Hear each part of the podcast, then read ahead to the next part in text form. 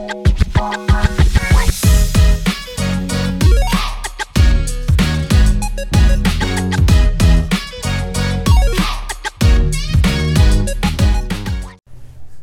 chào tất cả các bạn, chào mừng các bạn đã quay trở lại với podcast tiếp theo của DevUp Và DevUp là nơi chia sẻ những kiến thức khóa học từ cơ bản tới nâng cao chuyên sâu dành riêng cho nghề công nghệ thông tin. Và nội dung của podcast ngày hôm nay của chúng ta thì chính là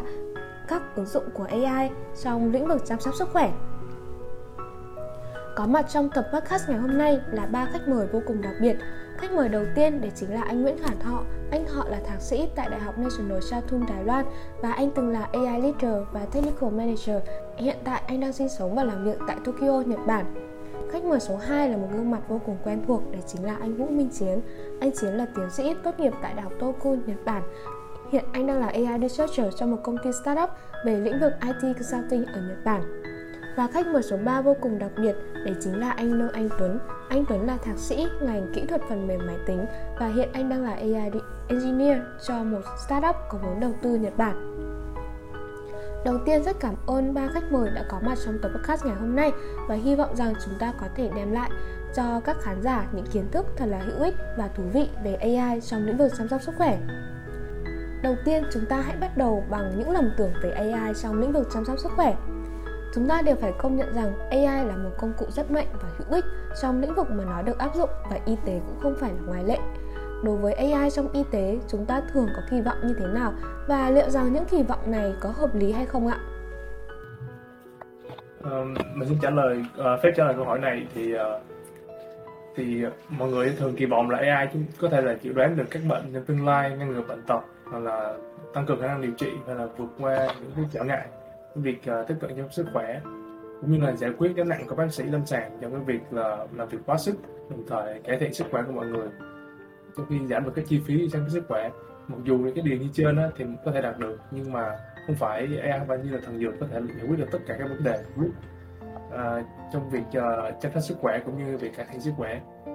À, nếu như AI không được áp dụng được một cách là thận trọng với sự giám sát chặt chẽ và quản lý con người thì những cái sai lầm và những cái nghĩ không chính xác dựa trên dữ liệu đầu vào sẽ rất dễ có thể bị xảy ra.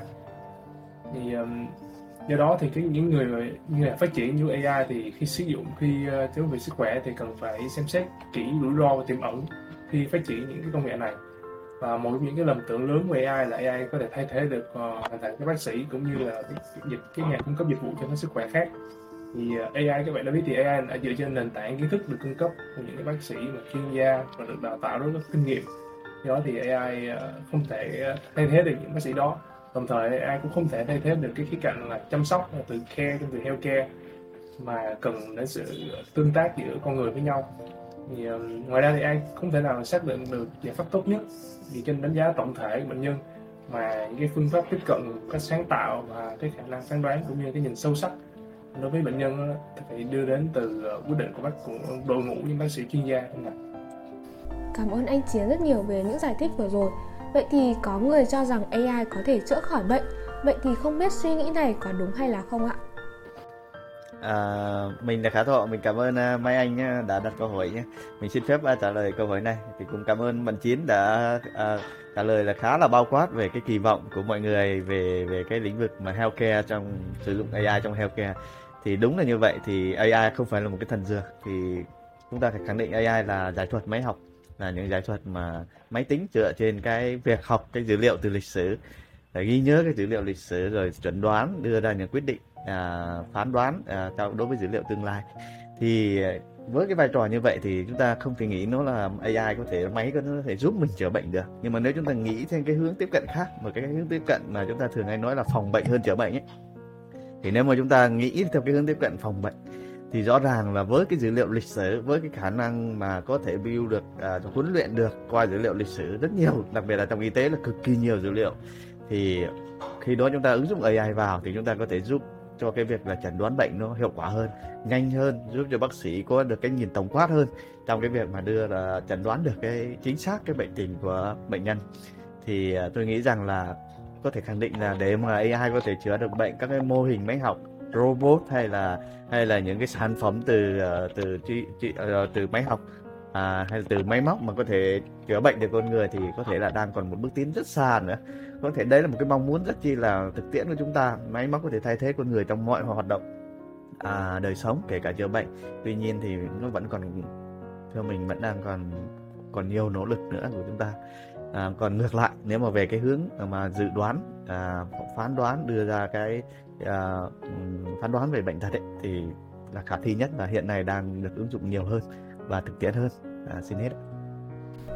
Dạ vâng, anh Thọ vừa đưa ra những giải thích vô cùng chi tiết. Vậy thì nếu nhắc đến những lo ngại về AI, điều đầu tiên mà nhiều người nghĩ đến đấy chính là AI sẽ thay thế cho con người. Điều này em nhận thấy rằng đã xảy ra ở một số lĩnh vực sản xuất. Tuy nhiên, ở một lĩnh vực đặc thù như là y tế thì AI có thể thay thế cho con người, đặc biệt là các bác sĩ hay không ạ? À, để mình uh, trả lời câu hỏi này thì ngay câu hỏi đầu tiên mình cũng đã nói vấn đề là có, bản chất thì AI không thể nào thay thế bác sĩ được à, ít nhất là trong cái tương lai gần thì mặc dù là mình nhớ có năm 2012 có một cái doanh nhân người sáng lập ra cái công ty tên là Sun Microsystem tên là Pinocosa thì ông ấy đã đặt lên một cái tựa đề rất là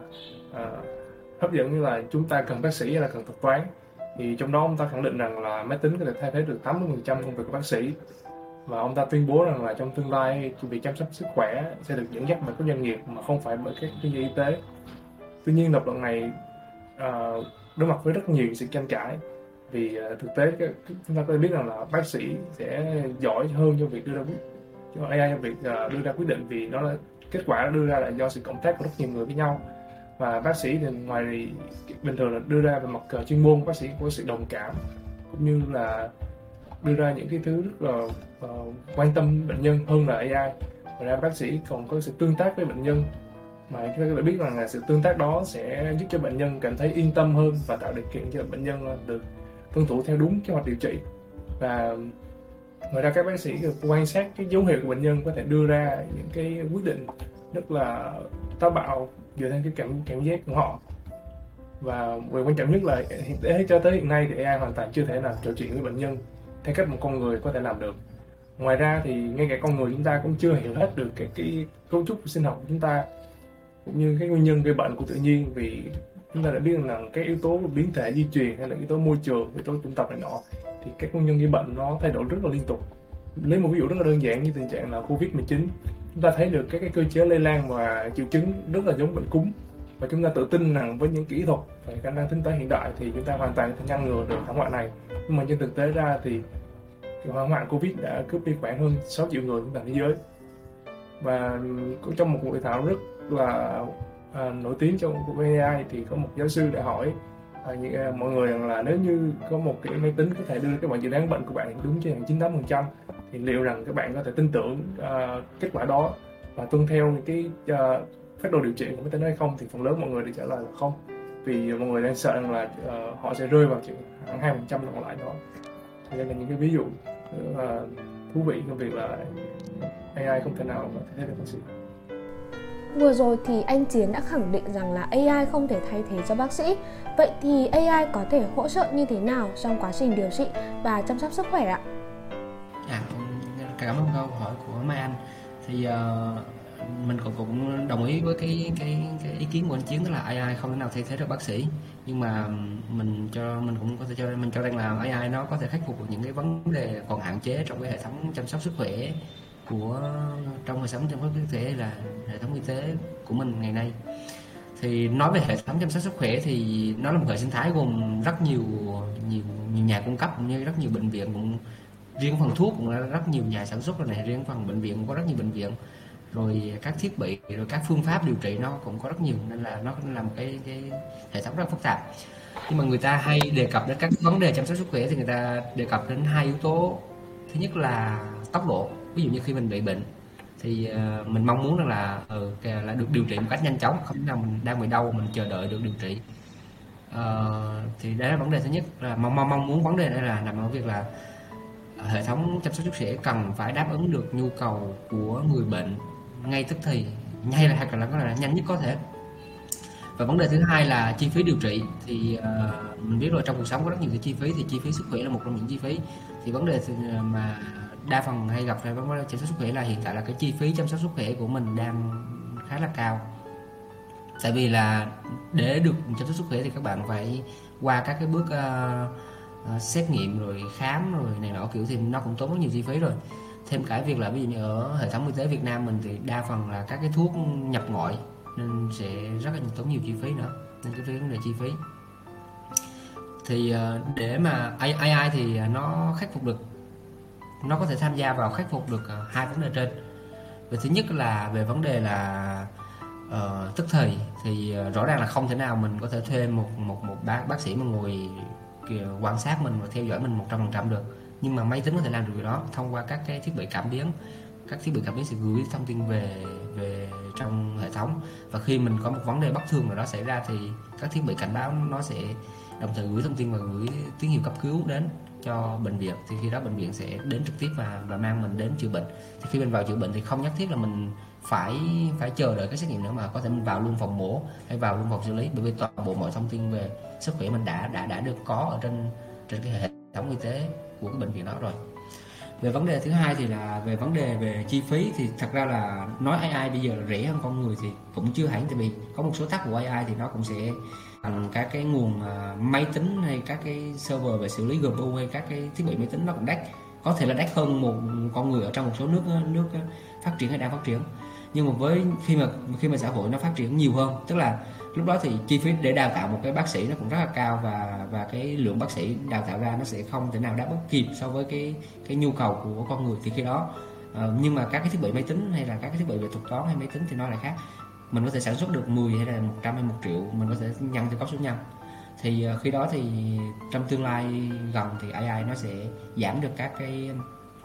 chi phí AI nó sẽ giảm xuống và chi phí con người tăng lên thì khi đó khi mà mình các cái hệ thống y tế nó áp dụng được các AI vào thì mình tin chắc rằng là cái chi phí điều trị y tế nó sẽ giảm hơn thì mình xin hết Dạ vâng, anh Tuấn đã vừa đề cập đến các lĩnh vực mà AI có thể khắc phục được trong vấn đề chăm sóc sức khỏe. Vậy thì bây giờ chúng ta hãy cùng chuyển sang vai trò của AI trong healthcare. Em nhận thấy rằng mỗi ngày các trung tâm y tế hay là các bác sĩ phải tiếp nhận một khối lượng thông tin khổng lồ về các thông tin hay là các dữ liệu của người bệnh. Vậy thì để cái việc chẩn đoán diễn ra được chính xác, nhanh chóng và hiệu quả, vậy thì có phải là chúng ta rất cần AI hay không ạ? Câu này mình xin ờ, trả lời nhé. Thì uh, xin trả lời là cái này như như ban nãy mình vừa nói đấy thì cái việc mà chúng ta sử dụng các cái mô hình máy học vào để chữa bệnh thì thế nó còn quá quá xa, quá quá nhiều ờ, bước tiến về kỹ thuật tuy nhiên thì nếu mà dùng để chẩn đoán bệnh thì hết sức khả thi về thực tiễn thì đã chứng minh rằng là có rất nhiều mô hình máy học mà đã, à, sử dụng trong cái việc là phát hiện ung thư phổi này hay là đột quỵ này hoặc là dựa trên các cái phim chụp và của của của bệnh nhân ấy hoặc là đánh giá nguy cơ đột tử thông qua các cái tín hiệu về điện tâm đồ hoặc là à, đánh giá cái bệnh võng mạc à, tiểu đường thông qua cái hình ảnh soi đáy mắt chẳng hạn. Thì đấy là những cái ứng dụng mà, mà của máy học đã được thậm chí là được cả cái cục à, thuốc và thuốc và thực phẩm của Mỹ là cấp chứng chỉ hành nghề cho những cái mô hình à, máy học như vậy. Thì chúng ta thấy rằng là việc mà sử dụng uh, máy học vào chẩn đoán là là là khả thi và được được chứng minh trong được ứng dụng trong thực tiễn rồi. Còn một cái điểm mạnh nữa mà chúng ta tin tưởng rằng cái hướng này ấy, là hoàn toàn là phù hợp với cái với với cái với lĩnh vực AI và phù hợp với cái xu thế phát triển chung trong cái ứng dụng AI trong trong healthcare là bởi vì là khi mà một mô hình máy học đã học được rất nhiều dữ liệu rồi thì cái việc ra quyết định của một mô hình máy học nó sẽ rất nhanh hơn nhiều so với việc ra quyết định của một con người. Và để đào tạo được một con người có đủ chuyên môn và để nhìn vào phim của chụp chiếu của bệnh nhân mà đưa ra được kết luận đưa ra được dự đoán thì nó mất khá là nhiều thời gian. Thường là mới mất khoảng độ ở ta thì chắc là bác sĩ quân y thì chắc khoảng mất mất khoảng 7 năm à, là từng từng từng tầm thời gian đấy để ra được những cái bác sĩ có kinh nghiệm. Còn chưa nói là khi mà bác sĩ ra rồi thì phải thực tập rất nhiều gặp rất nhiều tình huống để đưa ra được cái phán đoán nó đúng hơn đấy thì chúng ta thấy rằng là đây chính là sức mạnh của máy móc khi mà cái dữ liệu nó mang tính chất uh, dự đoán được ổn định được và có tính chất lịch sử đủ cung cấp thông tin thì khi đó máy móc nó sẽ hoạt động hiệu quả hơn à, so với với con người về tốc độ về về về về về độ chính xác ở so với cái mức độ trung bình chẳng hạn đấy thì um, kết luận lại thì chúng ta thấy rằng là chẩn đoán bệnh mà sử dụng AI thì đó là cái hướng xu, xu hướng là gần như là rất phù hợp với cái lĩnh vực healthcare. Dạ vâng ạ, với lượng thông tin mới từ các công trình nghiên cứu ngày càng nhiều và nhanh hơn, liệu rằng việc tiếp cận thông tin khổng lồ trong lĩnh vực y tế theo cách truyền thống có còn hiệu quả hay không ạ? Và AI có thể hỗ trợ như thế nào trong việc giúp bác sĩ đưa ra các cái quyết định lâm sàng ạ? Ừ, để mình trả lời câu hỏi này nhé. Thì uh, các bạn đã biết thì với sự phát triển nhanh chóng của công nghệ cũng như là cái lượng thông tin mới từ cái công trình nghiên cứu ngày càng nhiều hơn và nhanh hơn á, thì uh, hiện nay thì có sự thống kê rằng là cứ thông tin về y khoa cái tăng lên gấp đôi sau mỗi 3 năm. Như vậy thì người ta ước tính là mỗi bác sĩ muốn cập nhật được toàn bộ thông tin về y khoa thì cần phải đọc là 29 giờ một ngày. Thì điều này là hoàn toàn không thể tại vì chúng ta đã biết là một ngày chúng ta chỉ có 24 giờ mà thôi. Thì ngoài ra nguồn dữ liệu lớn bao gồm có dữ liệu về hồ sơ y khoa này dữ liệu về di truyền học chuyện về chuyển hóa là dữ liệu về protein à, dữ liệu về xã hội học cũng như lối sống là nguồn dữ liệu mà sẽ không có ích nếu chúng ta không phân tích một cách toàn diện. Thì uh, hiện tại chỉ có một giải pháp mà duy nhất và hiệu quả nhất là sử dụng ờ, uh, để xử lý hết tất cả khối lượng khối lượng thông tin khổng lồ này trong y tế là chúng ta sử dụng công nghệ AI thì um, thì IBM có một cái um, công nghệ AI rất là thú vị sản phẩm tên là Watson là một trong những hệ thống hàng đầu của việc chăm sóc sức khỏe bằng AI thì uh, mình mình cũng không phải là quảng cáo cho IBM nhưng mà IBM thực sự là đem lại kết quả rất là vượt trội với khả năng ờ, trong việc xử lý ngữ tự nhiên, hệ thống này giúp là giúp các bác sĩ trong việc là xem xét hồ sơ điện tử của bệnh nhân và cập nhật thông tin hướng dẫn điều trị. Rất là tốt. Ngoài ra thì ờ, có một cái nghiên cứu và so sánh ờ, giữa quyết định của một, nguyên một hội đồng chuyên gia về ung thư với quyết định của AI từ hệ thống của IBM Watson này, thì kết quả cho thấy là 90% các khuyến nghị của hệ thống này đưa ra thì rất là phù hợp với khuyến nghị của hội đồng chuyên gia. Mà cái mà chỉ cần mất khoảng 40 giây để hoàn tất toàn bộ quy trình này. Như các bạn đã biết thì uh, để mà đưa ra quyết định là có ung thư hay không thì tốn cái thời gian rất là lâu và cần rất là nhiều của các bác sĩ. Phải học hành rất là nhiều và tốn rất nhiều thời gian. Trong khi đó thì với công nghệ AI hiện tại chúng ta chỉ cần khoảng 40 giây chúng ta có thể đưa ra một kết quả tương đối là chính xác để hỗ trợ cho bác sĩ. Đó là những cái uh, uh, thành tựu như, như là những cái ứng dụng rất là tốt của AI trong trong việc quyết định lâm sàng. Dạ vâng, cảm ơn anh Chiến rất nhiều về những giải thích vừa rồi. Có một khía cạnh rất đáng quan tâm của ngành y tế đấy chính là phát triển thuốc và chúng ta đã nói về vai trò rất lớn của AI trong chẩn đoán hay là đưa ra các quyết định lâm sàng. Vậy với việc nghiên cứu và phát triển thuốc thì sao ạ?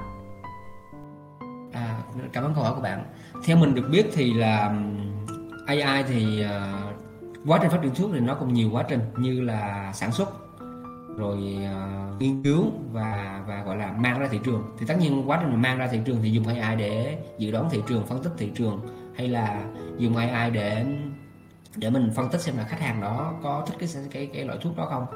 À, thì thì đó cũng là một cái mà các bạn thường hay thấy rồi. Nhưng mà trong quá trình mà phát hiện uh, hiện thuốc á, à, gọi là ờ, gọi là phát triển thuốc á, thì AI nó cũng cũng cũng được phát triển. Nhưng mà các bạn đừng nghĩ rằng là AI vào một cái thuốc các bạn được dùng là thông qua một cái con máy tính nó tự động nó nó xử lý nó ra được cái thuốc. Thì cái đó là theo mình được biết là chưa chưa có cái nào làm được cái đó. Nhưng mà thường là các ứng dụng AI nó sẽ hỗ trợ cho các cái công ty nghiên cứu.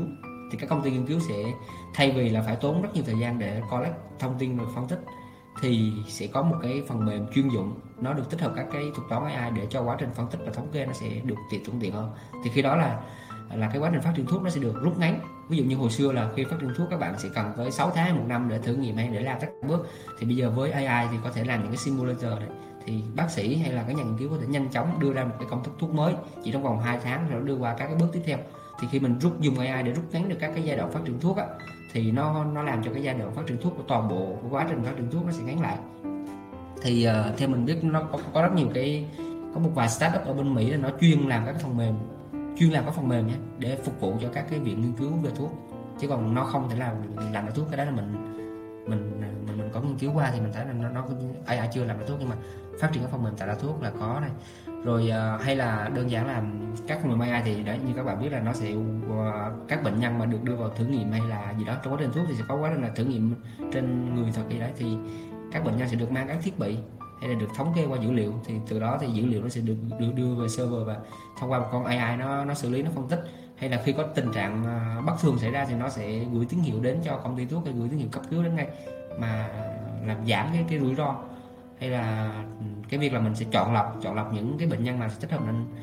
dùng loại thuốc này hay là bệnh nhân nào thích hợp dùng thuốc này thông qua cái việc là mình đã có lịch sử được cả hàng trăm hàng triệu người bệnh nhân rồi với những bệnh nhân là bị những bệnh này khi gặp một thuốc là nó sẽ phản ứng. Thì thì lúc đó thì với AI thì nó sẽ hỗ trợ là gì? À, khi các bạn đưa một cái thuốc đến cái bệnh nhân đó thì ờ, nếu có bệnh nhân đó mà dị dị dị ứng với một số chất đó mà bác sĩ có thể vô tình hay hay gì đó mình quên mất thì AI nó sẽ báo một cái tín hiệu là ừ, bệnh nhân đã dị ứng với đấy thì trong thành phần thuốc này có chứa những cái chất như này thì có nên dùng hay không? Thì lúc đó thì bác sĩ sẽ concern lại về cái việc là có nên dùng hay không. À, ngoài ra thì cũng có rất nhiều cái mà AI nó ứng dụng trong cái việc nói thuốc mà chắc là chúng ta đó thì mình xin tạm dừng ở đây. Dạ vâng, cảm ơn anh Tuấn về những giải thích vô cùng chi tiết. Mỗi bệnh nhân thì đều có điều kiện thể chất và đặc điểm khác nhau, do đó chắc hẳn rằng thì phác đồ điều trị của mỗi người cũng sẽ khác nhau. Vậy thì AI có thể hỗ trợ như thế nào trong việc cá nhân hóa hay là tối ưu hóa việc điều trị cho từng cá nhân ạ? À, mình à, xin trả lời câu hỏi này nhé. Thì thực ra câu cái câu hỏi này khá là hay bởi vì là nếu mà chúng ta à, với cái cái khả năng phân tích dữ liệu, cái khả năng mà à, chẩn đoán và sử dụng cái lịch sử cá nhân thì mỗi bệnh mỗi bệnh nhân nó sẽ có cái tập hồ sơ và dữ liệu y tế nó hoàn toàn là khác nhau gần như là rất khác nhau đúng không và mỗi cá thể nó mang những cái đặc tính di truyền những cái và biểu hiện à, à, sinh y sinh khác nhau thì dẫn đến là khi mà chúng ta ứng dụng mô hình máy học với cái kết hợp như vậy thì ờ, kết hợp đầy đủ dữ liệu lịch sử của cá nhân công đồng thời với dữ liệu lịch sử của của của của của cộng đồng. Thì hy vọng rằng là AI có thể là ứng dụng vào cái việc là à, đưa ra được những cái phác đồ điều trị theo cái, à, cái, cái từng cá nhân một mà dựa trên những cái cái cái cái cái dự đoán à, từ cái dữ liệu lịch sử của cá nhân đấy để mà tối ưu hóa cái chi phí điều trị tối ưu hóa cái hiệu quả điều trị à, và đồng thời cái việc là giảm thiểu cái nguy cơ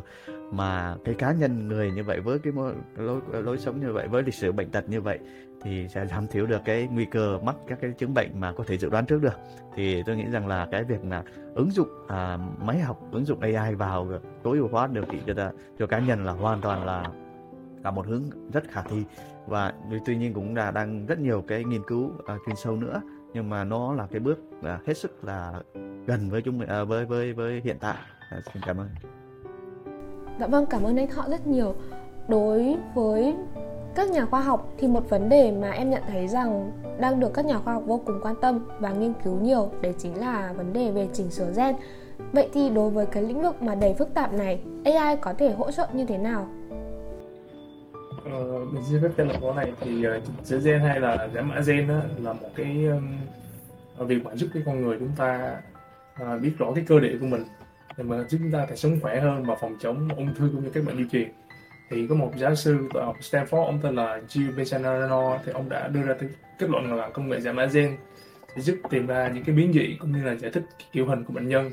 Và nhờ sự kết hợp giữa công nghệ trí tạo AI và sẽ chuẩn đoán chính xác hơn và nâng cao năng suất trong việc kết hợp những cái thông tin đó với cái kết quả ờ, điều trị. Ngoài ra thì ờ, phương pháp này sẽ giúp với việc ờ, lên kế hoạch cũng như là cách dùng thuốc mà để sao cho phù hợp nhất với từng phát đồ điều trị của từng bệnh nhân khác nhau dựa trên cái bản mã gen của họ. Ngoài ra thì có một cái cuộc khảo sát nhận ra rằng là, là nhận được phản hồi rất là tích cực từ những cái bậc phụ huynh khi mà họ biết được cái bản mã gen của con mình. Thì um, có nhiều có rất là nhiều em bé mà nhìn ra ngoài rất là hiền lành mà khi mà vào tới lớp á, thì uh, có những cái hành vi bạo lực như là cắn bạn và đánh bạn như nọ. Thì thông qua giải mã gen á, thì chúng ta biết được là trong uh, trong hành gen của những đứa bé này nó có những cái phần đột biến trong việc kiểm, uh, kiểm soát cảm xúc. Do đó các em không thể nào kiểm soát cảm xúc của mình là tốt bằng những em khác. Do đó thì uh, nếu chúng ta hiểu được những cái điều đó sớm thì uh, bố mẹ có thể hoàn toàn có thể chia sẻ cho con cái mình uh, thay vì việc uh, phạt những đứa bé đó ngoài ra thì uh, những thông tin uh, về gen của con mình thì có thể giúp cho bố mẹ có thể uh, điều chỉnh cái chăm sóc cũng như cái nuôi dạy phù hợp đối với từng đứa bé riêng. Ngoài ra thì tóm lại thì nếu chúng ta có thể hiểu rõ được uh, cơ địa của mình đó bao gồm gen thì chúng ta có thể uh, uh, điều chỉnh được lối sống của mình và phòng chống tốt các bệnh ung thư cũng như các bệnh di truyền như là bệnh tiểu đường và là tiểu cảm. Bệnh xin đến Dạ vâng, ngoài những chức năng mà chúng ta đã bàn luận thì em được biết AI còn đóng vai trò rất là quan trọng trong việc phát triển robot y học hay là các thiết bị y tế. Cụ thể thì các ứng dụng của công nghệ AI y tế cũng bao gồm robot và các thiết bị y tế hỗ trợ. Ví dụ như là robot điện thoại có thể tạo điều kiện giao tiếp giữa bệnh nhân với các chuyên gia y tế, thiết bị đi bộ thì hỗ trợ uh, giúp điều phối đi, đứng hoặc ngồi và robot giống như động vật có thể giao tiếp và xác định bệnh nhân Robot cũng có thể được sử dụng trong phẫu thuật với tư cách là trợ lý bác sĩ phẫu thuật. Hệ thống phẫu thuật Da Vinci là một trong những hệ thống phẫu thuật robot được biết đến và sử dụng phổ biến nhất. Vậy là chúng ta đã lắng nghe phần đầu tiên trong podcast ngày hôm nay về chủ đề AI trong lĩnh vực chăm sóc sức khỏe. Trong phần 2 của podcast, chúng ta sẽ tìm hiểu sâu hơn về ví dụ thực tiễn các công trình nghiên cứu về AI trong healthcare và hãy đón xem phần 2 của chủ đề này nhé.